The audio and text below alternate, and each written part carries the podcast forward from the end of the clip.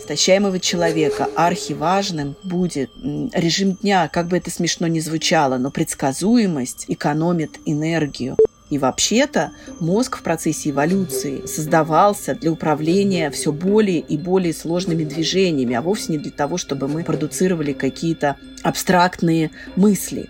Этот синдром, который выглядит одновременно как гиперактивность и снижение внимания, одновременно обсессивно-компульсивный синдром, одновременно как повышенная тревожность, ему нужно 30 раз вымыть руки или еще что-то, да, и он тревожный, он раздражительный, просто потому, что у него стрептокок. Не мементо море, а мементо мозг. А смысл? А смысл? А смысл? Всем привет, меня зовут Тимур Жабаров. Всем привет, а я Маша Иванова. И это наш новый выпуск подкаста «Осмысл». И это «Осмысл», да.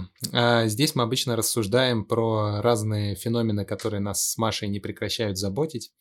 Обычно они связаны с чем-то гуманитарным, про человека, про общество и с какими-то объектами внутреннего мира.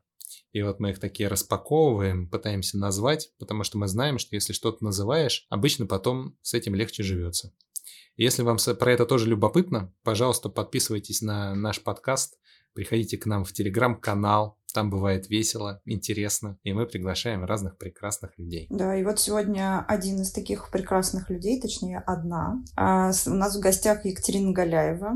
Екатерина Галяева нейропсихолог. А дальше я, наверное, попрошу Екатерину перечислить, кто она еще, потому что я никогда не запоминаю. Я просто знаю, что Екатерина большой эксперт в своем деле. Добрый день. Я действительно нейропсихолог, и по первому образованию я психолог. И я сенсорный терапевт, специалист по двигательному развитию. Я училась у Тома Майерса. На самом деле я еще и кинезиолог. Это было давно. Но, тем не менее, очень до сих пор я использую эти знания. Люблю кинезиологию. Спасибо. Мы с Екатериной давно работаем. Мы познакомились когда-то очень давно, лет 6 или 7 назад. Тогда как раз только-только начала входить в моду приставка нейро к разным другим словам. И меня как-то эта тема тоже захватила. Я очень мало что понимаю. И вот мне очень сильно захотелось разобраться чуть поглубже. А что же такое, собственно, нейропсихология? И с какой стороны она описывает человека? И что она может такого полезного нам дать с точки зрения собственного развития, понимания себя и так далее. Вот, и мой первый вопрос как раз вот, давайте попробуем определиться, что такое нейропсихология, за что она отвечает и какие она знания дает человеку. Я просто вчера тут сказала, я пишу подкаст с нейропсихологом. Мне люди говорят, а кто это? И я поняла, что я не могу объяснить простым языком. Вот можете, Катя, рассказать простым языком, кто такой нейропсихолог и зачем он нужен человеку?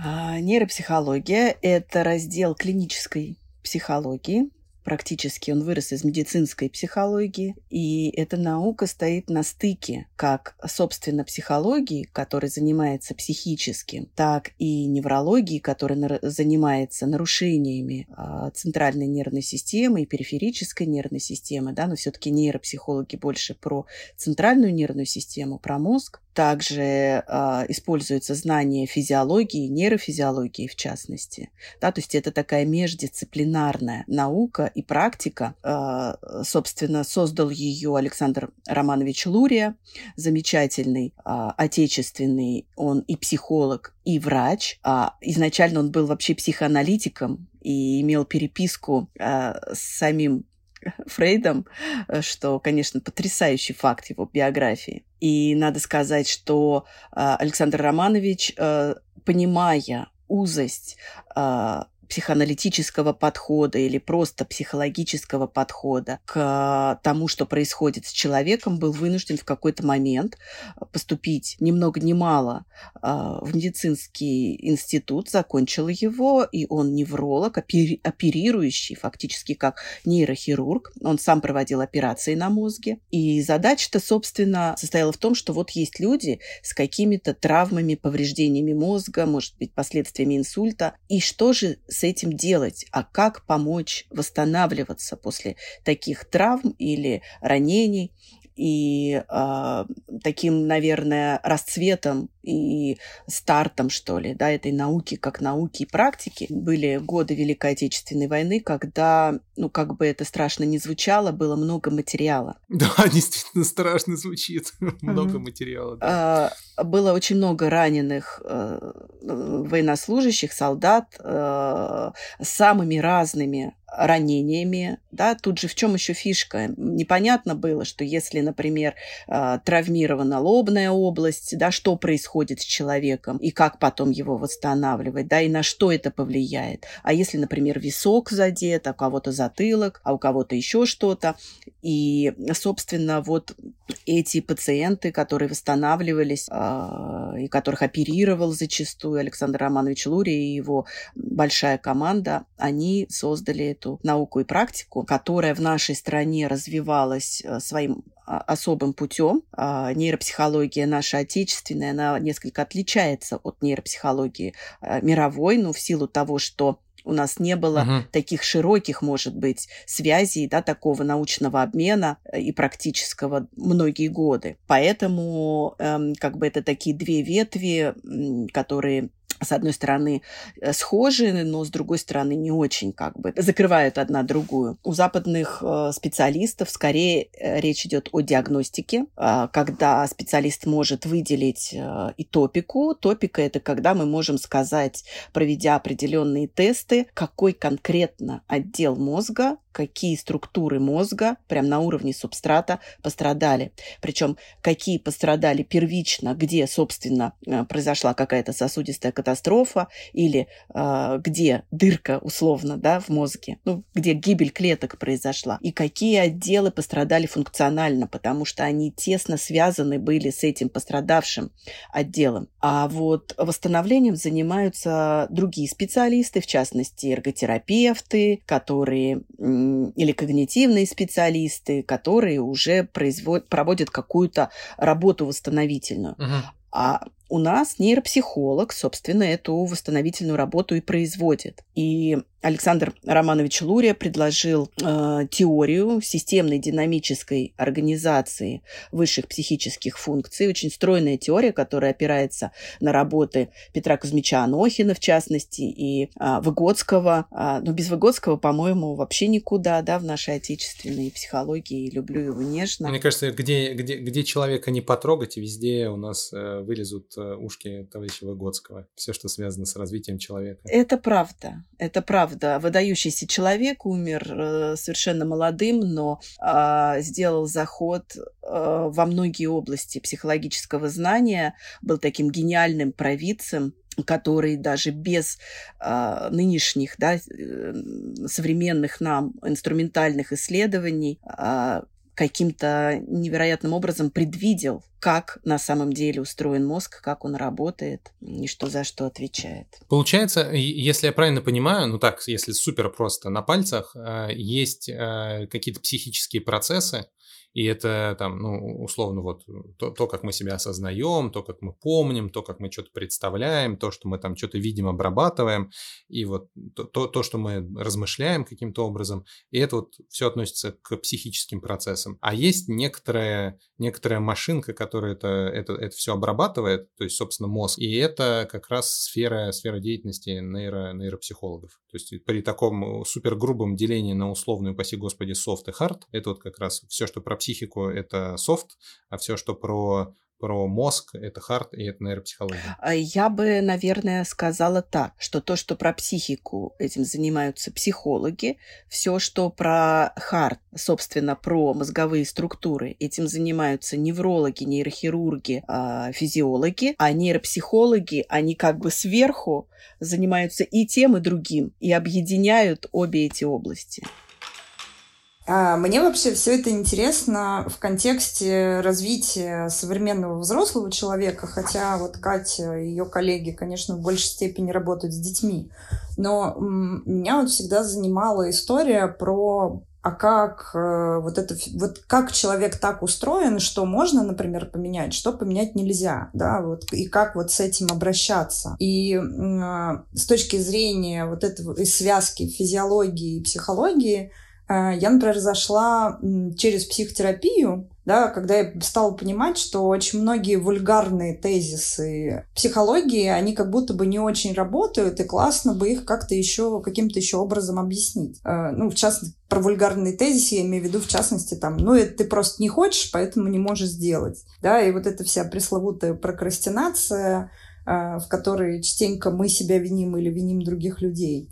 И вот мне всегда было любопытно, а как вообще смотреть на такие процессы, да, когда вот тебе нужно сделать что-то сложное или адаптироваться к чему-то сложному, и что вот нужно о себе знать для того, чтобы эффективно про это подумать. И вот я знаю, Кать, мы обсуждали тут модели из 4 этажей, вот можете как-то немножечко про это рассказать вот с вашей точки зрения, в вашей оптике, вот с точки зрения развития человека, какие там есть аспекты, которые нужно принимать во внимание. Еще Александр Романович Лурия предложил концепцию, по которой мы оцениваем человека с точки зрения анализа нейропсихологического. И он приводит 3 этажа. Он говорит о том, что есть 1 этаж, в котором вся физиология, субстрат, биохимические процессы, и есть 2 этаж, функциональный. Собственно, да, вот про эти мозговые связи, как на основании мозгового субстрата рождаются какие-то психические функции, да, это как раз и есть функциональный уровень. Как, за счет чего мы можем видеть, слышать, обрабатывать информацию и так далее. Угу. И 3-й уровень – это психологический уровень. Но мне нравится 4-уровневая модель консультирования и анализа, которую предложила Наталья Игоревна Романова-Африкантова, петербургский нейропсихолог. Она добавляет еще педагогический уровень. И это действительно важно, потому что если мы говорим о детях, то очень значимым фактором будет, например, педагогическая запущенность, которая часто бывает не только в каких-то асоциальных семьях, но и вполне, казалось бы, благополучных, но когда ребенку не предоставляется, ну, то, что называлось у Выготского, например, социальный запрос, да, то есть для того, чтобы у нас что-то сформировалось в нашем представлении, в нашем психическом, должен быть кто-то, кто скажет, что надо так, что в нашем обществе или в нашей семье, или что принято и хорошо или полезно делать вот так, да, то есть это не только какой-то набор знаний академических, таких как, например, физика или математика или русский язык, но это любой запрос, да, что мы моем руки перед едой или мы не ходим на улицу голыми и так далее. И если говорить о взрослых, то мне это видится как некое расширение, такая работа над собой, когда мы растем интеллектуально, когда мы набираемся каких-то навыков, знаний, умений, которые делают нас гораздо круче, которые позволяют нам, взрослым, подняться, может быть, над тем уровнем, который нам дала семья и какое-то первое наше образование, да, которое мы получаем, может быть, еще не очень, ну, не очень особенно, осознанными, что ли, да? Я вот слушаю, и у меня возникает ощущение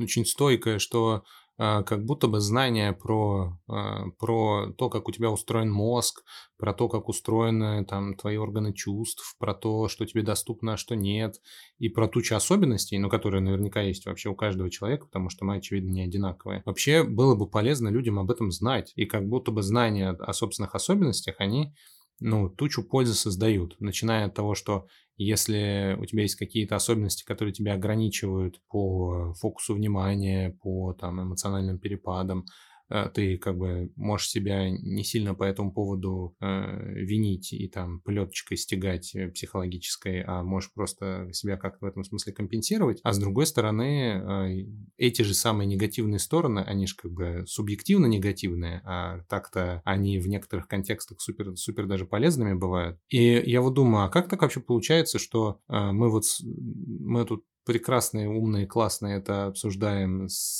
подкаст про это записываем, и как-то до какого-то количества наших слушателей эти все прекрасные инструменты донесем.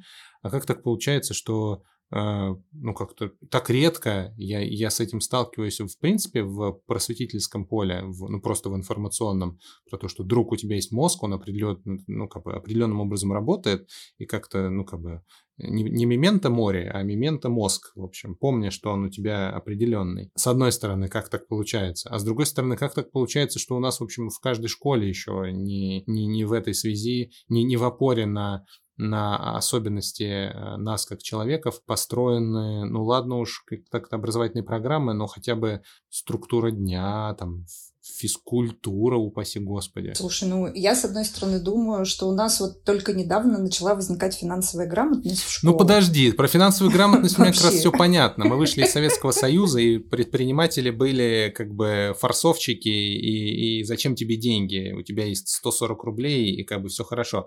Вот про это как раз у меня как бы меньше вопросов, чем про здоровье, физиологичность, потому что как будто бы, если мы там в культурные свои какие-то, я вспоминаю корни, ну, в общем, и улетаю в небо, если мы куда-то там в корни свои советские начинаем спускаться, как бы идея здоровья собственного, она же была распространена в этом смысле. Чем отличается идея здоровья и признания собственного мозга от там идеи этих самых. Ну вот сейчас возродили эту историю с значками, которые ты как бы пробежал. ГТО. ГТО, точно. Чем это как бы отличается от идеи того, в здоровом теле здоровый дух?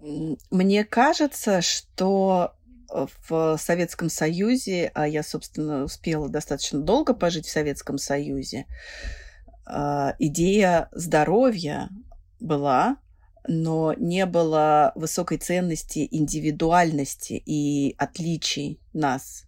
И задача нейропсихологии была в том, чтобы восстановить заболевшего человека, да, который, может быть, потерял какие-то свои возможности читать, писать, говорить.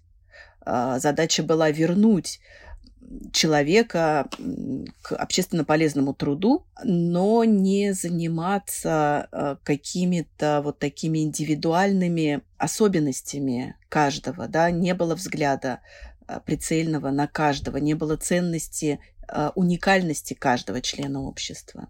И вот мне кажется, как Маша верно сказала, это как раз как про финансовую грамотность, да, мы только-только начинаем, может быть, приближаться к этому. Я надеюсь, я очень на это надеюсь, что это наше светлое будущее. Боже, Катя, вы заговорили про Советский Союз, а я вспомнила, у меня мама работала в детском саду, и у них были группы так называемые ЗПР. То есть я правильно понимаю, что была какая-то норма, и вот это вот дети с задержкой психического развития, и все вот эти индивидуальные особенности заключались вот в эти вот три буквы, прости господи. Во все времена были дети, которым не повезло, и у которых по разным причинам, у кого-то было, может быть, интеллектуальное снижение, у кого-то действительно задержки развития, у кого-то были аномалии развития, какие-то генетические поломки и так далее. Уровень медицины, собственно, да, был не настолько развит. Но я уверена, что, конечно, среди этих детей были дети и педагогически запущенные, и дети, которые, может быть, подвергались насилию или дистрессу, и поэтому их развитие искажалось. Но вот если говорить о детской нейропсихологии, которая работает не столько с восстановлением, хотя и с этим тоже, после каких-то травм, или сосудистых катастроф, но именно с развитием высших психических функций, вот если мы про это сейчас с вами поговорим, то, наверное, с 70-х годов только начались какие-то исследования, какая-то работа, поэтому, собственно, профессия детский нейропсихолог, она очень молода. Правда, мы сейчас много работаем с детьми, у которых есть задержки развития, они связаны, как мы уже теперь понимаем, с самыми разными вещами, в том числе с физиологическими особенностями. Ну, слушайте, если мы коснемся такого модного диагноза, как СДВГ, у всех на слуху, детям ставят эти диагнозы налево и направо, но не все так просто. Это диагноз зонтик. под которым скрываются самые разные причины. Мы это называем этиопатогенез, да? То есть причины возникновения внешне похожих состояний человека, проявлений, могут быть разными. Например, это может быть истощаемый ребенок или взрослый, который быстро устает, у него, условно говоря, маленькая батарейка, как будто бы эта машина малолитражка. И способов повысить энергию существует всего несколько. На самом деле это движение, когда мы стимулируем свою вестибулярную и проприоцептивную систему. Поэтому эти люди очень много двигаются, они не могут воспринимать и перерабатывать информацию и запоминать, если они сидят ровно. Им как минимум нужно что-то крутить.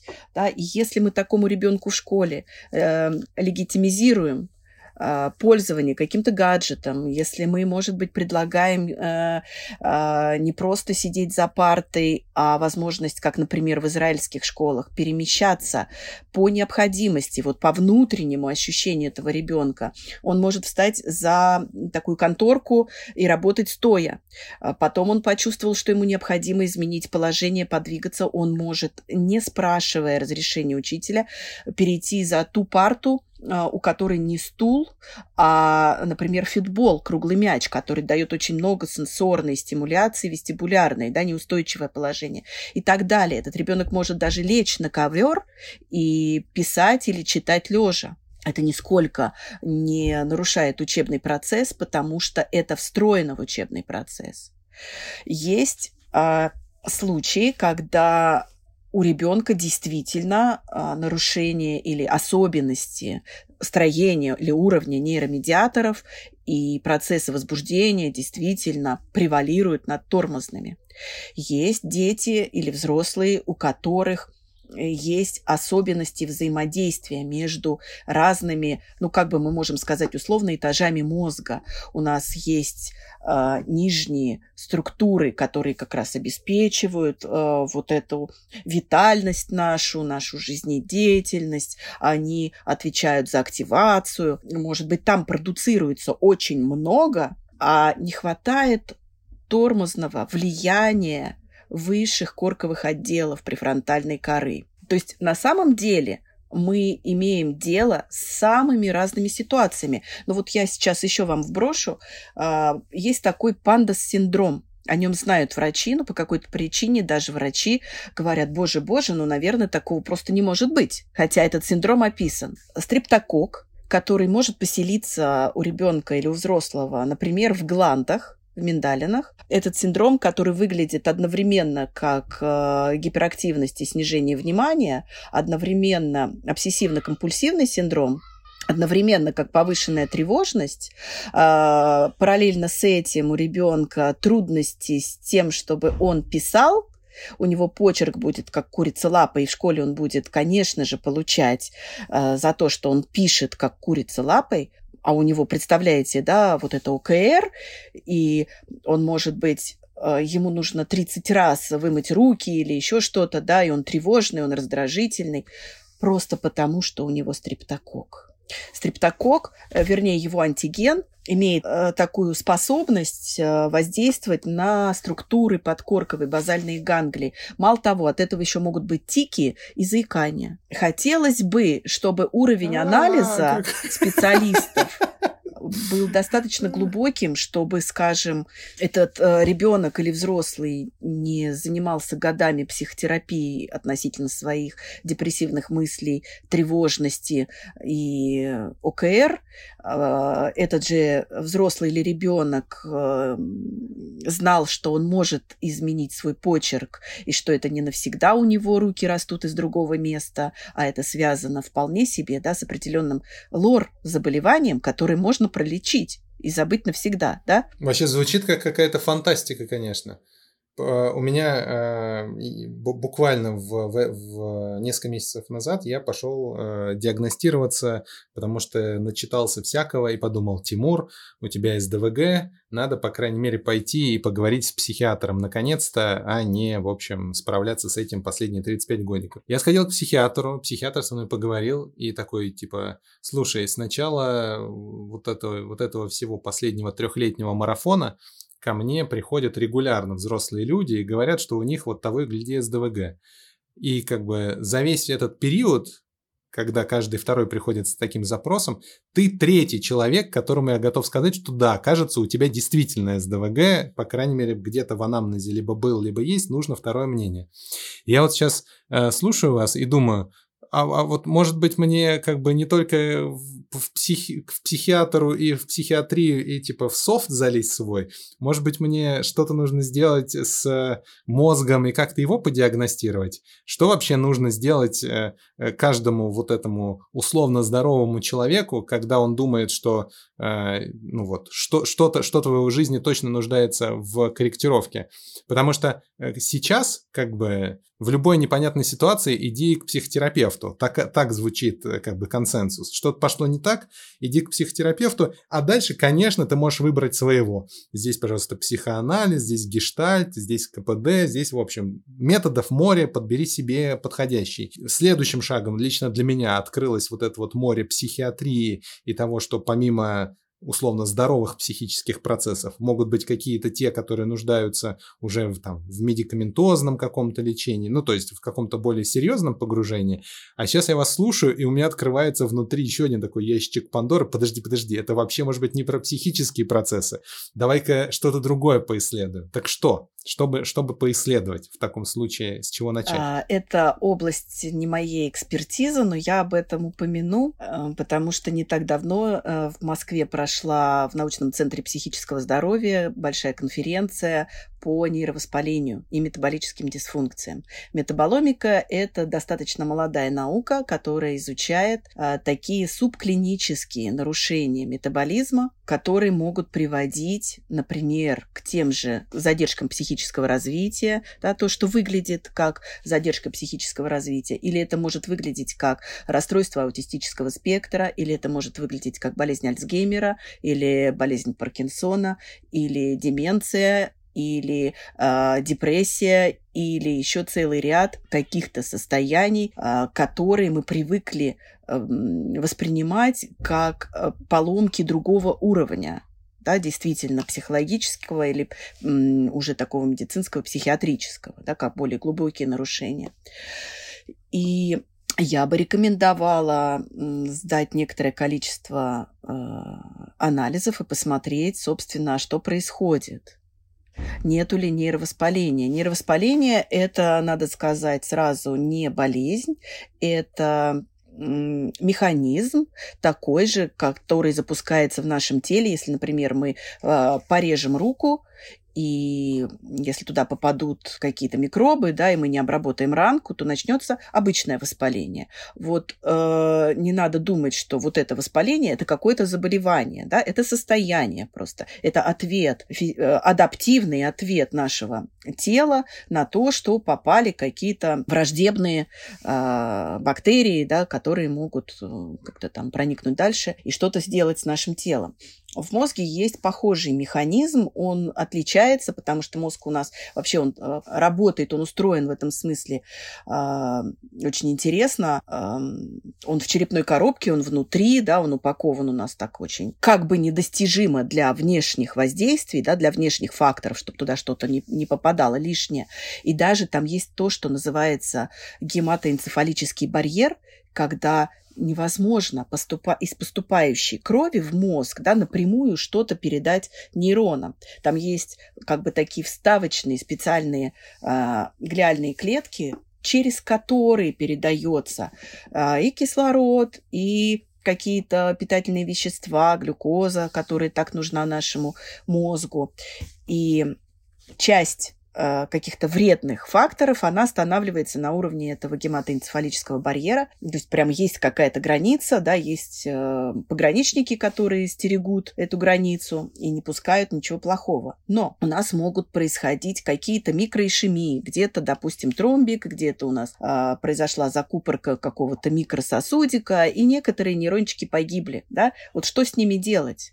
Или есть такой механизм, вполне себе тоже физиологический, называется он прунинг, когда лишние связи в мозге обрезаются. Тут стоит сказать, что есть, наверное, 3 больших таких периода значимых, когда этот прунинг наиболее выражен. Это у маленького ребенка где-то в районе года, потому что он рождается с огромным количеством, да, у него, вернее, формируется огромное количество, избыточное, я бы сказала, связей, но потом остается ровно то, которое необходимо для его вот такой адаптивности и функциональности.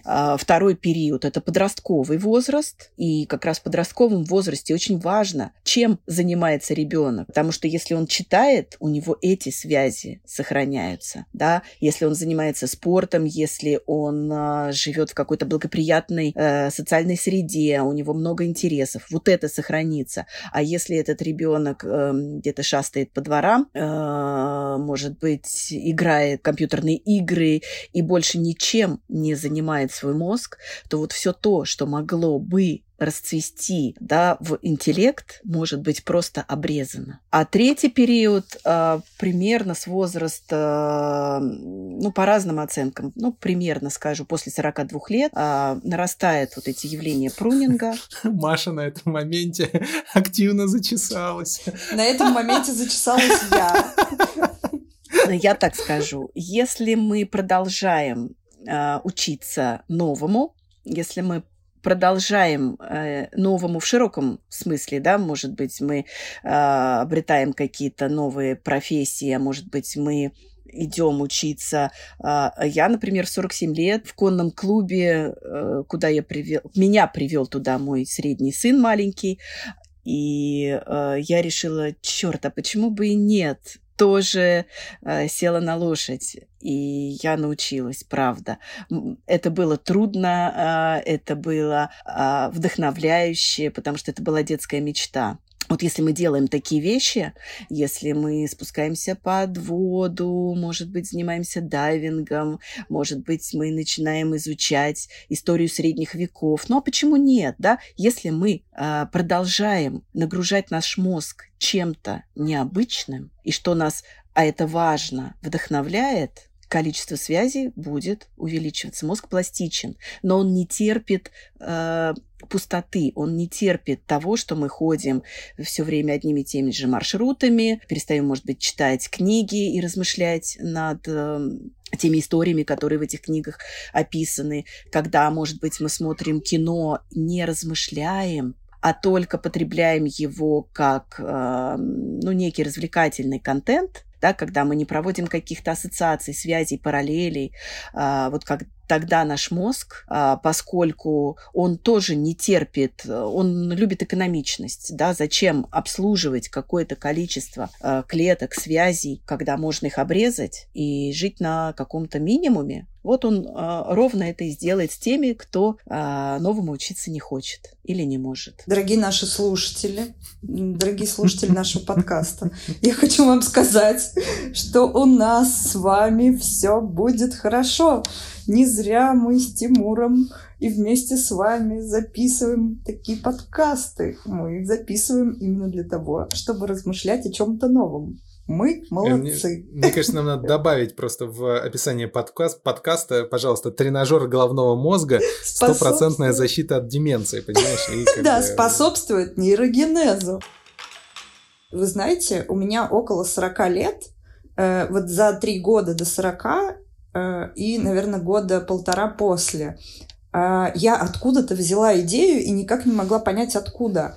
Мне казалось, что у меня сейчас наступит какая-то смерть. Не вот совсем смерть физическая, а какая-то то ли социальная, то ли какая-то. И я вот все вокруг этой идеи ходила и пыталась понять, откуда же я вообще эту идею взяла. Вот почему я должна в эти 40 умереть. Но, Катя, тогда получается, что если это правда физиологическая закономерность про вот этот сброс лишних связей, если я правильно понимаю, то получается, что не зря я переживала и пошла заниматься спортом и вообще там начала обновлять свою жизнь. То есть это правда есть такая закономерность, да, в развитии человека около 40 лет? Да.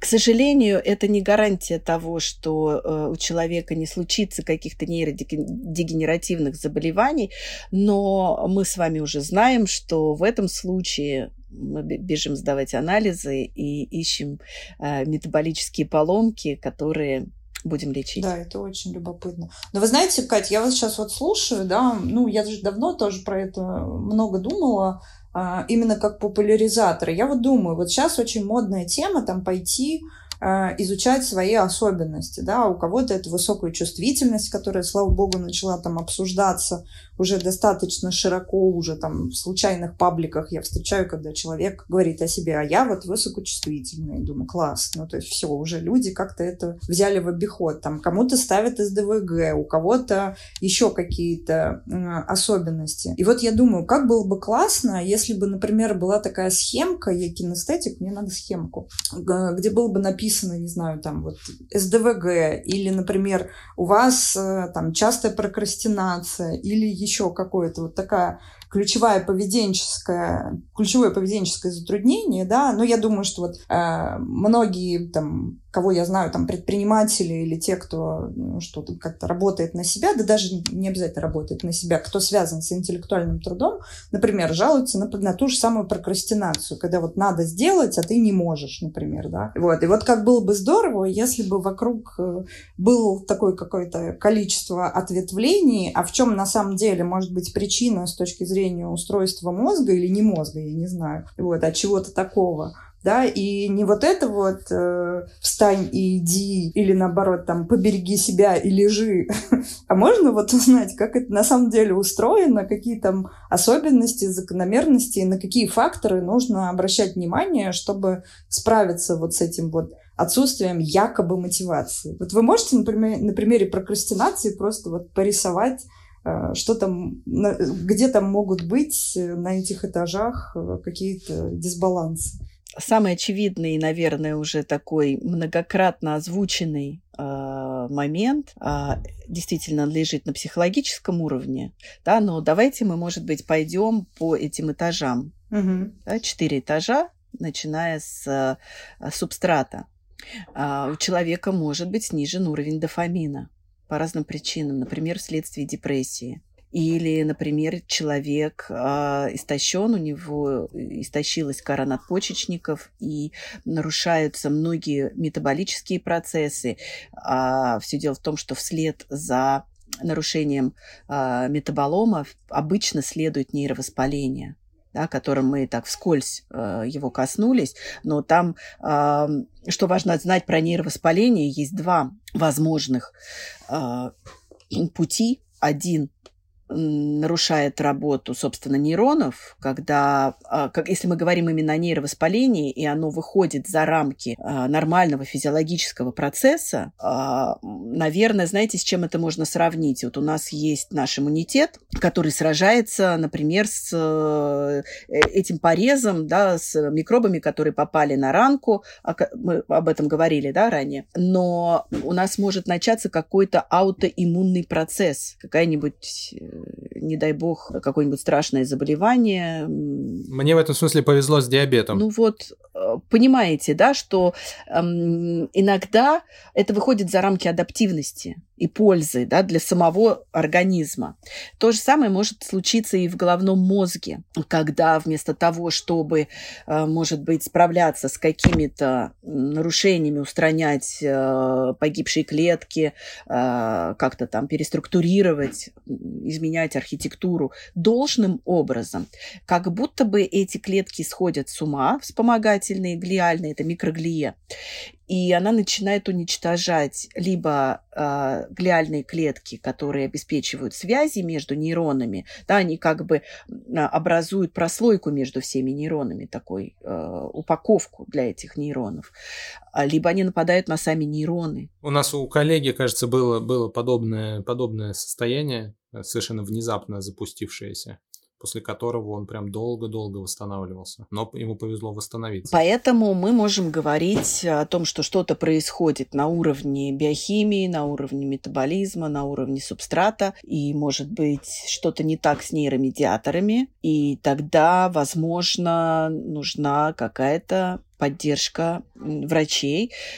И сейчас появляются интегративные врачи, которые уже смотрят не отдельно уролог на все, что связано с урологией, да, или лор, который знает только про лор-заболевания, но которые уже умеют смотреть шире. Они смотрят в целом на человека и понимают, что вот такая совокупность симптомов может говорить о каком-то системном состоянии или системном заболевании. Я, честно говоря, живу надеждой, что в этом будущее медицины, что медицина тоже уйдет от такого узкого, локального, что ли, взгляда на человека. Возможно, что этот человек просто истощаем и взял на себя слишком много, непомерно много задач. Помните, мы говорили, что, пожалуй, это как раз отсылка к тому, что каждому важно написать такую инструкцию по применению себя в окружающем мире. Да. И вот такое понимание, что я истощаемый, я как будто бы машина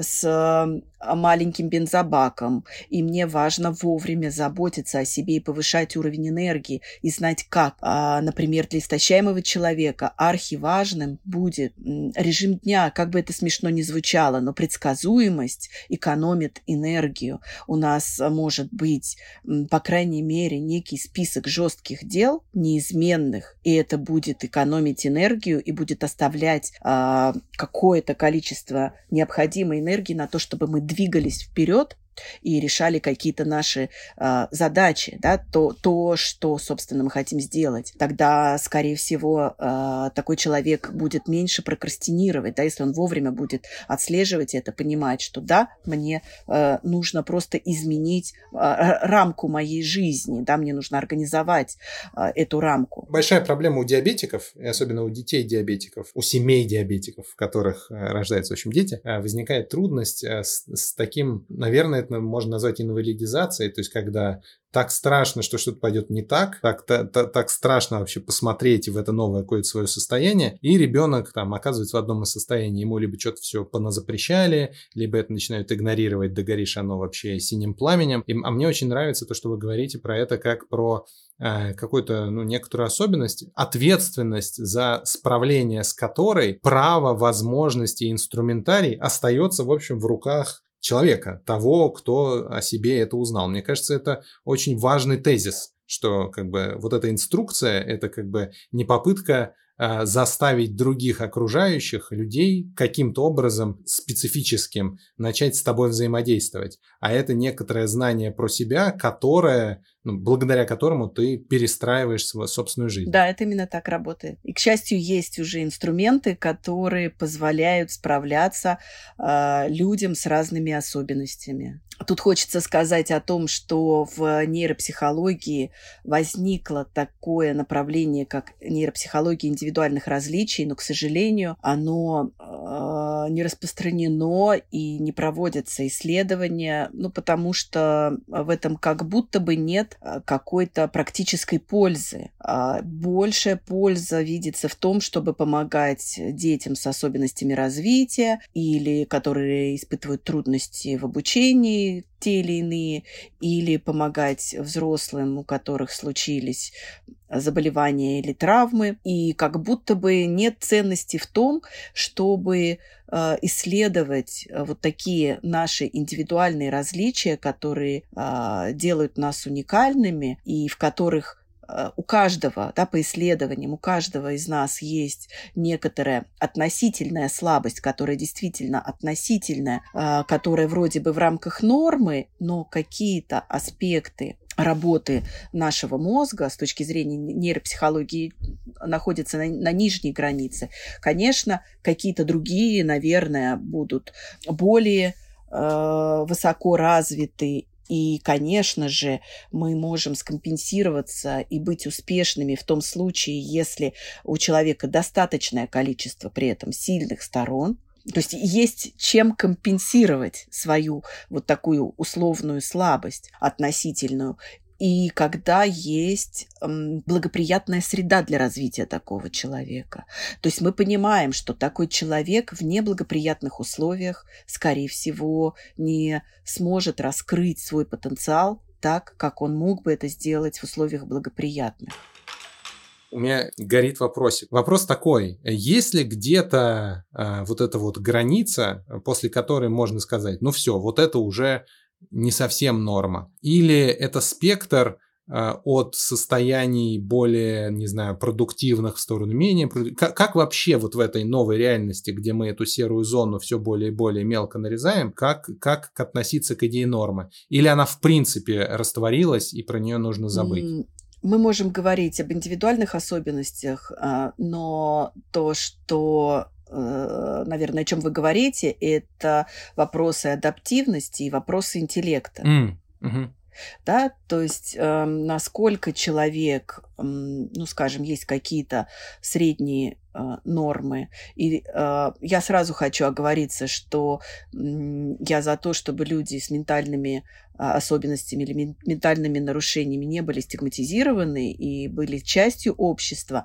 Ну, просто раз уж вы затронули вопрос, а как отделить, да, норму от ненормы? Может быть, не нужно. Я сейчас задаю этот вопрос, пытаясь, на самом деле, как-то свое отношение простроить, потому что я не могу, ну, видимо, советское мое прошлое во мне, в общем, горит ярким пламенем и, надеюсь, сгорит в какой-нибудь момент. Но вот эта вот идея разделения, типа, на правильных и неправильных, там, нормативных, типичных и там вот этих вот самых с отклонениями, все равно где-то фоном у меня болтается, и мне нужно либо обоснованно ее таки сжечь, эту идею, приняв какую-то другую, либо каким-то образом для себя ее переназвать, не чувствуя себя при этом сволочью, ну, в смысле, которая вот не про инклюзию, а про какое-то разделение людей, что я не поддерживаю. Так, тогда здесь будет у нас, наверное, два отдельных блока. Первый блок про то, как мы, может быть, вообще можем говорить о норме, и второй блок про инклюзию. Мне хочется сказать пару слов. Если мы говорим о норме, очень важно понять действительно, с чем имеет дело специалист, потому что от вот этих стартовых, что ли, да, позиций, от наших таких тонких и точных представлений зависит маршрут развития, коррекции, лечения и так далее. Для этого существуют, в частности, клинические психологи, патопсихологи, которые могут путем определенных тестовых процедур выявить, по крайней мере, да, вот этот диапазон нормы психической и интеллектуальной, ментальной нормы, да, и если мы понимаем, кстати сказать, что есть какой-то человек с выдающимися особенностями, как правило, это некоторая неравномерность развития, какие-то параметры будут проваливаться, и, возможно, именно в этих пунктах, ну, скажем, поскольку я работаю с детьми, да, этому ребенку, вундеркинду, нужна будет помощь. А если мы имеем дело с ребенком, у которого есть либо задержка психического развития, либо умственная отсталость, какие-то генетические или органические поломки, которые, мы понимаем, не позволят ему, ну, предположим, закончить обычную массовую школу по 11 класс или поступить в высшее учебное заведение, то нам важно понимать, какой маршрут развития этого ребенка важно построить, как организовать его жизнь и жизнь его семьи, да, насколько мы можем помочь встроиться ему в социум, подумать о профессии, о социализации, о безопасности такого ребенка. И вот тут как раз мне хочется поговорить об инклюзии. У нас привычно как-то инклюзию сейчас воспринимают просто как нахождение особых детей в массовой школе. Это неправда. Инклюзия – это инструменты и технологии прежде всего.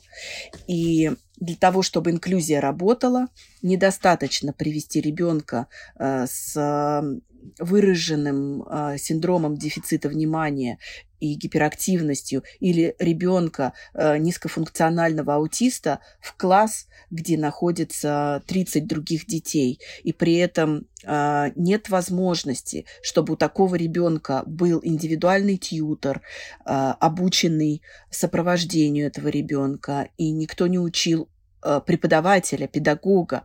А что же делать с этим ребенком?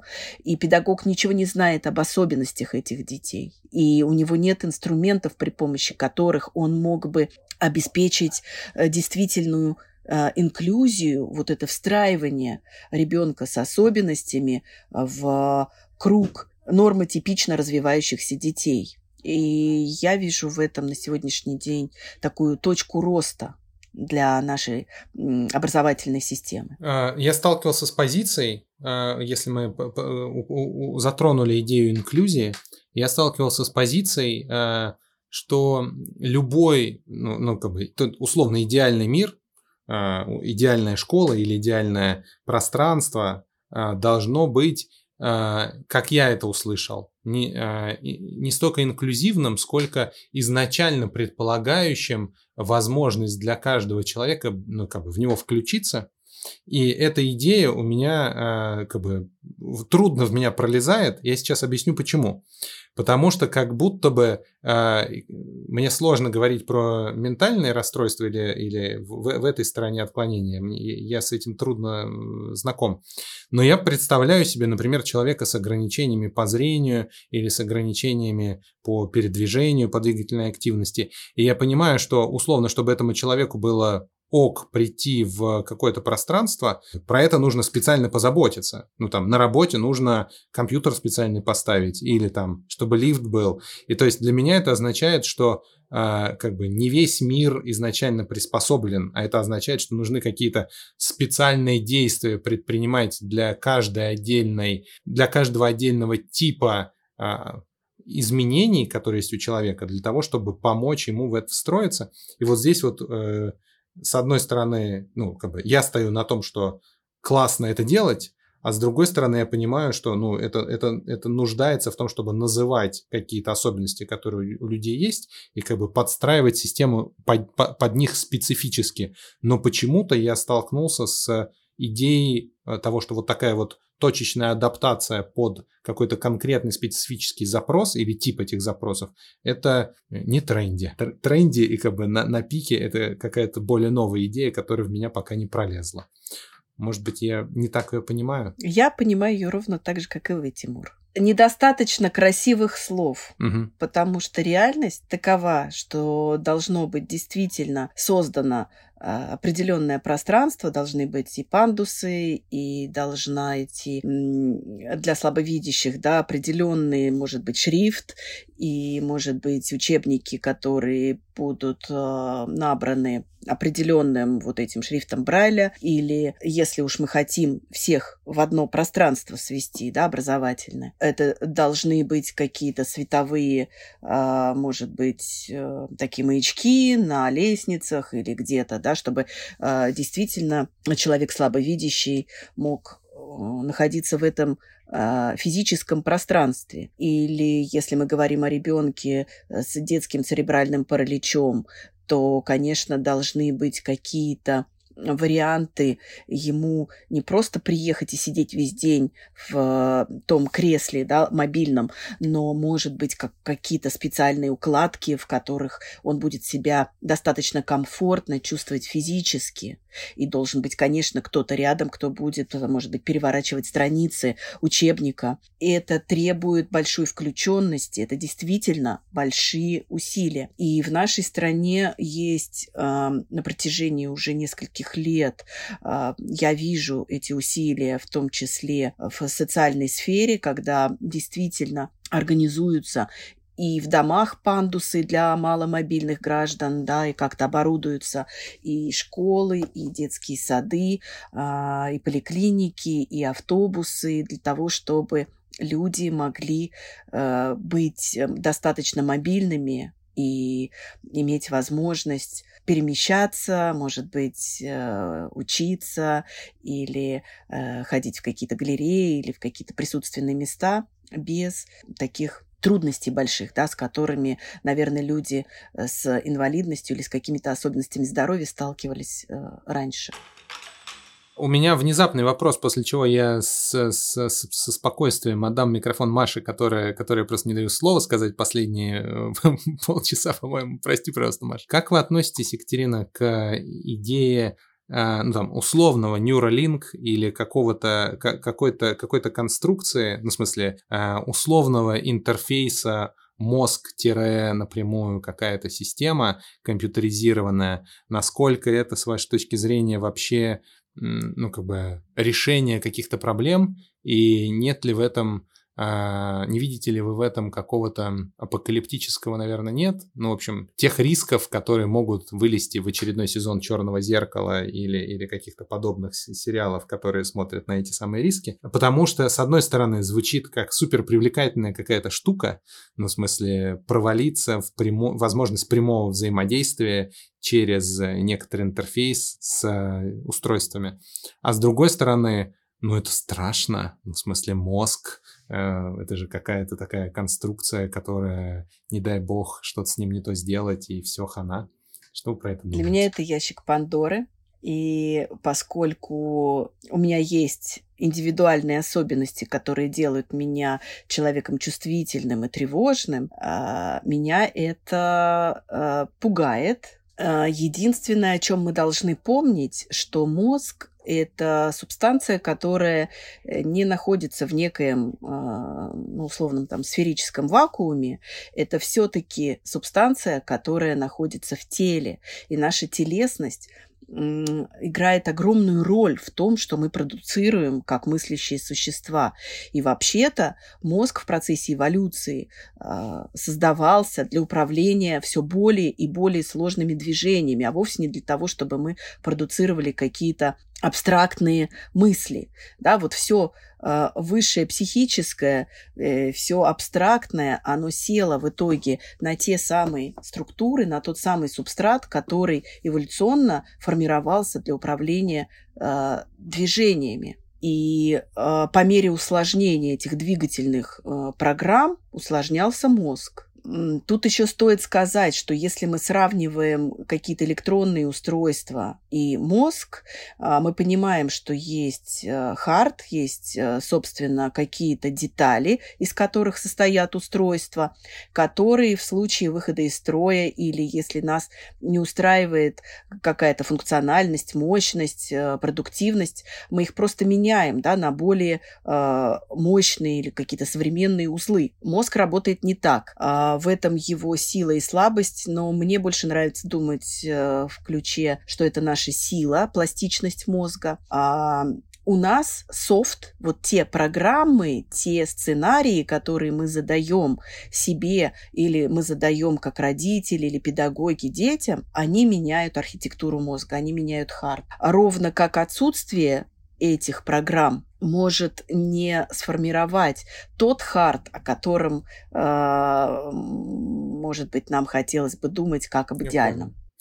И все, последний вопрос. Есть гипотеза про то, что мы обычно используем в обычной жизни, такой миф, который, кажется, нужно развеять или каким-то образом скорректировать, что в обычной жизни человек использует какие-то доли мозга. Говорят про 7%, 15%, 30%, а все остальное – это capacity, какая-то емкость, которую если развить, то тогда, и давайте-ка скорее это сделаем. Насколько это чушь? Это миф, который развеян, и на сегодняшний день известно, что в любую задачу включается весь мозг. Мне очень нравится концепция Александра Романовича Лурия о 3 блоках мозга. Это очень условно, как любая теория. Да, и мы, понимая ее условность, тем не менее, очень удобно можем подсмотреть, как на разных уровнях организована та или иная деятельность. И тогда первый уровень – это ствол мозга и подкорковые структуры, подкорковые ядра, которые обеспечивают нам, помимо своих собственных функций, узких, да, таких специфических, они нам создают тот уровень бодрствования, активации, когда мы, в принципе, готовы информацию какую-то воспринимать и перерабатывать. Есть условный второй этаж, этаж операций, на котором мы перерабатываем поступающую сенсорную информацию. И вот понятно, да, поскольку это огромный просто кусок нашего мозга, коры мозга, который обрабатывает входящую информацию от зрения, от слуха, от... То есть не только то, о чем мы думаем, правда, внутри себя, поэтому наша телесность крайне важна. Мы перерабатываем вестибулярную информацию, то есть мы существа, которые эволюционировали в условиях гравитации, и эта гравитация прямо влияет на то, как формируются, например, наши зрительно-моторные функции или наша способность слышать объемно и вычленять какие-то звуки из фона. И мы по-прежнему перерабатываем огромное количество такой телесной, кинестетической, проприоцептивной, тактильной информации. Это все попадает в эти отделы, и на основании полученных данных, это, правда, все более усложняющиеся структуры, да, мы создаем некий концепт, в результате которого мы от предметной деятельности, ну вот есть кружка, в ней налит напиток, я могу пить. Мы можем переходить к неким абстрактным концептам, когда я могу представить себе кружку, в которой напиток, и который я могу пить. И я даже могу представить себе какие-то другие напитки. А дальше мы переходим к тому, что тогда я, наверное, могу думать, ну не я, конечно, я ровно об этом знаю на уровне дилетанта, но вот, например, Эйнштейн смог в своих представлениях, да, вот в этом квазипространстве создать теорию относительности, что, чего не было в его наглядном опыте. Да? То есть это все более усложняющиеся системы. Но кроме этих уровней операций у нас существует так называемый лоб, лобные доли. Вообще, на самом деле, это большая часть коры от серединки, прямо вот от темени, да, прям вот вся передняя часть мозга. И эта часть, которая занимается... Она осуществляет функции программирования, и не только, собственно, программирование своего, но сначала усвоение каких-то алгоритмов, программ, функций, в том числе правил социального взаимодействия, правил человеческого общежития, правил, например, как решать ту или иную задачу, или правил, по которым изменяется по падежам язык, да, и так далее. Это все алгоритмы, которые мы усваиваем. Даже приготовить борщ – это определенный набор, да, это какой-то алгоритм, которому следует хозяйка. Когда мы умеем, когда у нас достаточно развита эта область мозга для того, чтобы усваивать алгоритмы, он может переходить к тому, чтобы создавать собственные алгоритмы. И вот здесь как раз важна роль для ребенка режима дня, ранжирования, использования визуального расписания, то есть вот заданной последовательности событий, которые имеют некоторую визуальную основу, да, в качестве опоры. И также эти области мозга отвечают за произвольную регуляцию своей деятельности. И вот тут мы можем вернуться к вопросу о прокрастинации и сказать, что вот эта избирательность регуляции «я не хочу, но мне достаточно функционального субстрата, который я нагружала ранее, да, который я научила этой работе», для того, чтобы выполнить что-то, что мне на самом деле не особо-то хочется ровно сейчас выполнять. Но мы все знаем о том, что есть определенные виды деятельности, которые мы откладываем до последнего. И нам кажется, боже, мы не можем к этому приступить. Боже, не могу. Я даже не понимаю, как это сделать. Но когда утром это что-то должно очутиться на столе у начальника или у нашего партнера, или мы должны уже читать эту лекцию, каким-то чудом все структурируется и происходит. Да? И мы вот можем сесть и за несколько часов эту работу, которую мы очень долго откладывали, выполнить. Это вот про произвольную избирательную регуляцию своей сознательной деятельности.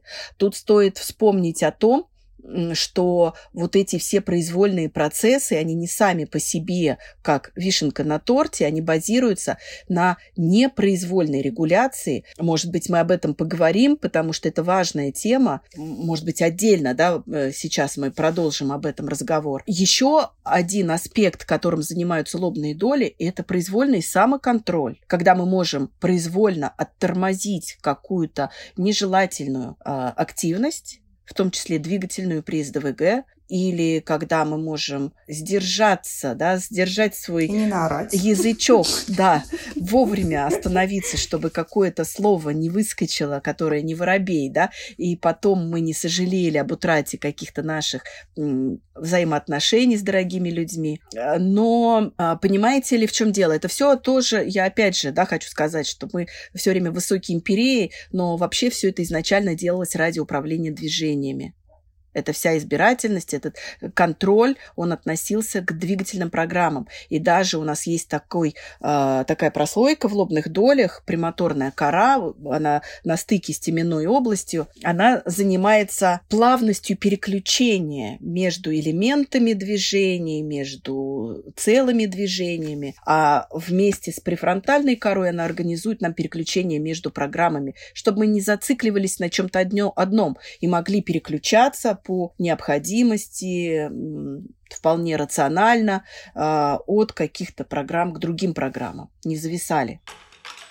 Мы с Машей тут какое-то... Все, я обещаю, Маша, все. Не-не-не, ты что, я очень рада. Я-то с Катей чаще общаюсь, чем ты. Я очень рада, что тебя так все это штырило. Последний вопрос. Мы про него, кстати, с тобой регулярно, несколько раз точно спорили. Так.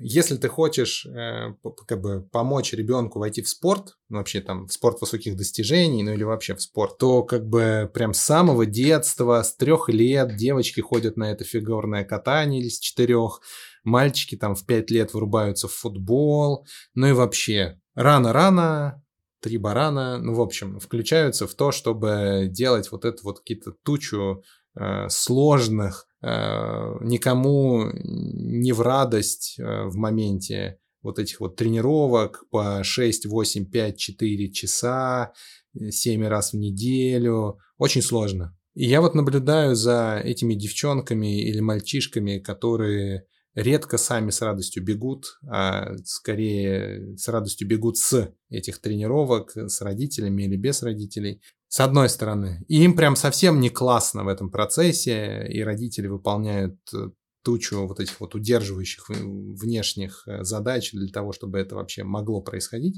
И как будто бы, это же прям насилие над ребенком такое устраивать.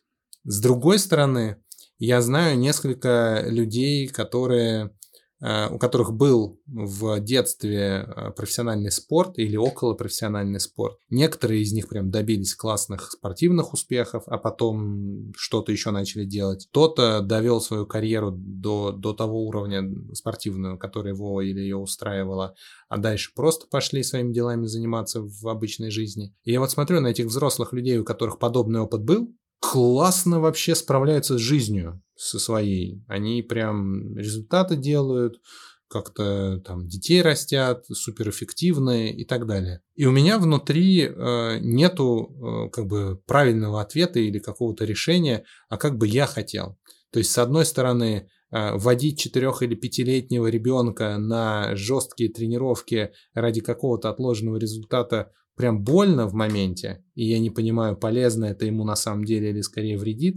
А с другой стороны, когда я смотрю на 30, 40, 20-летних, 18-летних, 15-летних ребят, у которых этот опыт регулярных сложных тренировок случился, они выглядят очень устойчивыми, организованными, не всегда счастливыми, но результативными. Что вы про это думаете? Я думаю, что здесь, наверное, опять нужно говорить о нейропсихологии индивидуальных различий, и о психологии индивидуальных различий, и о физиологии индивидуальных различий, потому что все дети разные, и кому-то может быть показан спорт, и хорош, и даже хорошо будет, если будет внешняя такая организующая помощь родителей, да, направляющая, пока ребенок сам не встроится в этот ритм, да, пока его префронтальная кора еще не созрела. А префронтальная кора, которая занимается самоконтрольным регуляцией и программированием, она зреет, сейчас уже говорят, там, к 22-25 годам. У женщин немножко пораньше, у мужчин чуть попозже, но она так постепенно созревает. Да, поэтому, конечно, на каких-то этапах мы являемся теми взрослые, да, кто выстраивает эти программы и регулирует деятельность ребенка сверху. Ровно так же, как ребенок не хочет идти в школу, но мы ему говорим, ты знаешь, надо. Но есть дети, которым определенные виды спорта не будут хороши, и которым такой уровень давления тоже будет нехорош, или профессиональный спорт их сломает и не будет полезен им для здоровья. Вот тут важна такая индивидуальная оценка.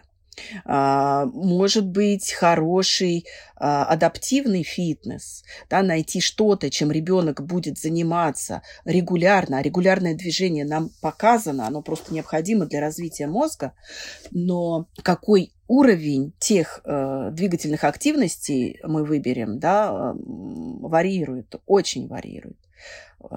Нужно смотреть на конкретного ребенка. А какие там могут быть риски, Кать? Я вот слышала про то, что не всем СДВГ детям, например, показана сильная активность, потому что она их, наоборот, растормаживает, а им надо бы подзамедляться. Вот можете назвать какие-нибудь примеры?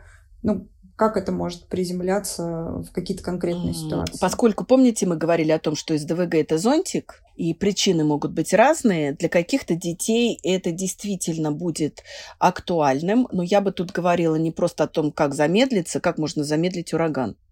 Если бы он мог замедлиться, он бы уже замедлился. Но тут очень хорошо работают практики mindfulness, тут очень хорошо работает такая... саморефлексия. И я, когда с детьми работаю, у которых стоит диагноз СДВГ, если я вижу, что действительно это вот это фонтанирование, как раз я использую ряд упражнений, направленных на осознавание себя, своего состояния, на умение переключаться. Чем больше ребенок или взрослый понимает про себя, может отследить изменения своего состояния, да, вот чем глубже вот эта саморефлексия, тем легче ему предпринимать какие-то шаги для того, чтобы себя отрегулировать. Для кого-то это будет стакан воды, для кого-то это будет, наоборот, несколько очень активных физических упражнений, чтобы сбросить накопившийся, да, вот этот градиент возбуждения. Для кого-то это будет, может быть, небольшая медитация, такая, например, как мне нужно увидеть 5 предметов красного цвета, теперь вокруг себя, теперь я хочу увидеть 5 предметов зеленого цвета, а сейчас я хочу услышать, я сижу в полной тишине, например, 5 звуков, переключение, да, вот этого смещения фокуса внимания, или я принимаю какую-то сложную позу, есть в гимнастике мозга, в образовательной кинезиологии так называемые крюки. Это упражнение такое закрученное, которое заставляет сконцентрироваться на время, да, вот на вот этой вот сложно сочиненной позиции рук и ног. Для того, и это приводит к тому, что, собственно, происходит переключение, да, ребенок выходит в такое хорошее нормальное состояние.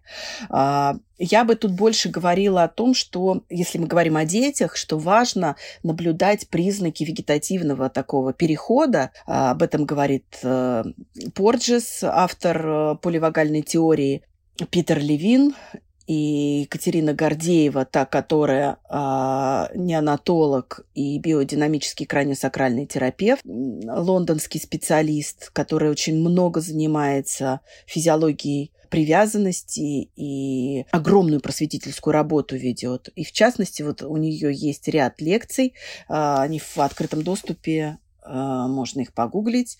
Речь идет о том, что есть такие маячки, по которым мы можем увидеть приближение моменты, когда ребенок из такого гармоничного внутреннего состояния, парасимпатического, когда он, может быть, расслаблен, отдыхает, или симпатического, когда он несколько активирован, способен воспринимать информацию, перерабатывать информацию, запоминать ее, либо он находится в каком-то, вовлечен, да, в какое-то социальное взаимодействие, он готов перейти в то, что традиционно называется «бей-беги» – это симпатический статус, либо «замри» – это парасимпатический статус, но который уже не говорит о том, что есть возможность быть социально вовлеченным и адаптивным. На самом деле взрослому важно это знать, понимать, особенно это важно понимать специалистам, которые работают с детьми в коррекции или в развитии, и педагогам. Насколько я знаю, этому не учат, к сожалению, педагогов. Знаете, я получила очень хороший фидбэк академика Российской академии образования Анатолия Викторовича Мудрика. Он много посвятил сил, у него огромное количество трудов, посвященных работе, педагогической работе с подростками. Он дал мне такой фидбэк на мою работу нейропсихологическую с детьми, что вообще-то это хорошо было бы во всех учебных заведениях, где учатся будущие педагоги, вести какой-то курс. Вот ровно, да, такое, тех знаний, о которых мы сегодня с вами говорим. И вообще, конечно, мне представляется, что это очень важно, чтобы и педагоги, и коррекционные специалисты представляли себе вот эти индивидуальные особенности и физиологические проявления, вот те истоки физиологические, за которыми мы видим потом психологические проявления. Да, это очень важно. Я где-то встречала термин нейропедагогика, но я, признаться, не очень понимаю, что за ним стоит. Но я вот даже, не говоря уже о детях, то есть это понятно, мне-то кажется, что это надо знать прежде всего взрослым о самих себе, да, вот та самая инструкция по применению, о которой мы говорим, да, и коль скоро мы заботимся, ну, не знаю, там, сломана рука, и ты идешь лечить ее, да, то история про вот это вот нахождение в какой-то... Прости, дорогая, я сломал себе мозг. Ты меня перебил. Что происходит? Прости. В смысле ты сломал мозг? Ну, как руку. Ну, в смысле, ты говоришь, сломал руку, пошел лечить. Да, я сломал себе мозг. Блин, я испугалась, я думала, что я сделал что-то не так. Не-не-не-нет, прости, пожалуйста, просто ты привела пример, а я подумал, что в каком-то светлом будущем человек может сказать так. Да, ну то есть вот эта история про создание инструкций по применению себя, в частности, например, вот после того, как мы, там, не знаю, сходили к психотерапевту, что-то поняли о себе, там как-то про себя поработали, не добились результатов, которых хотели добиться, обнаружили, что это есть некие физиологические причины, то есть следующий уровень погружения в мозг и вот в эту функциональную историю, вот, и как будто бы классно это про себя знать, видеть и уметь использовать, и уже этот прекрасный объем в том числе передавать детям, потому что, ну, а как? А кто, собственно, это детям передаст, как не родители, которые максимально как будто бы должны быть функциональны, скажем так. Вот. И мне, конечно, западает. Я, конечно, тут же начинаю придумывать фонд просвещения, который занимался бы созданием подобных схемок, да, и помощи вот в этой области создания инструкций по применению себя. Это, конечно, очень любопытная история. Вот. И, дорогие наши слушатели, если вдруг кому-то такая идея, очень его эта идея тоже занимает, пишите нам, пожалуйста. Мы с удовольствием обсудим. Или вот, например, Катю можно позвать читать какую-нибудь классную лекцию на эту тему. И теперь я знаю, что это называется нейропсихология индивидуальных различий. Я это запомню. Мне нравится вывод прекрасный. Кто, если не мы, в общем? По меньшей мере, с собой и со своими детьми. Ну, как? Друзья, спасибо вам огромное за эту прекрасную дискуссию. Я лично, как всегда, узнала для себя много новых слов. Мы обязательно положим в комментарии списочек теорий и их авторов, о которых Катя говорила на протяжении подкаста. Екатерина, спасибо огромное. Для меня это было просто огромным удовольствием поговорить с вами про мозг. который я так люблю. Спасибо вам за интересный разговор. Спасибо, что пригласили. Мне кажется, что действительно это тема, за которой будущее. Это правда. Тогда всем всего хорошего.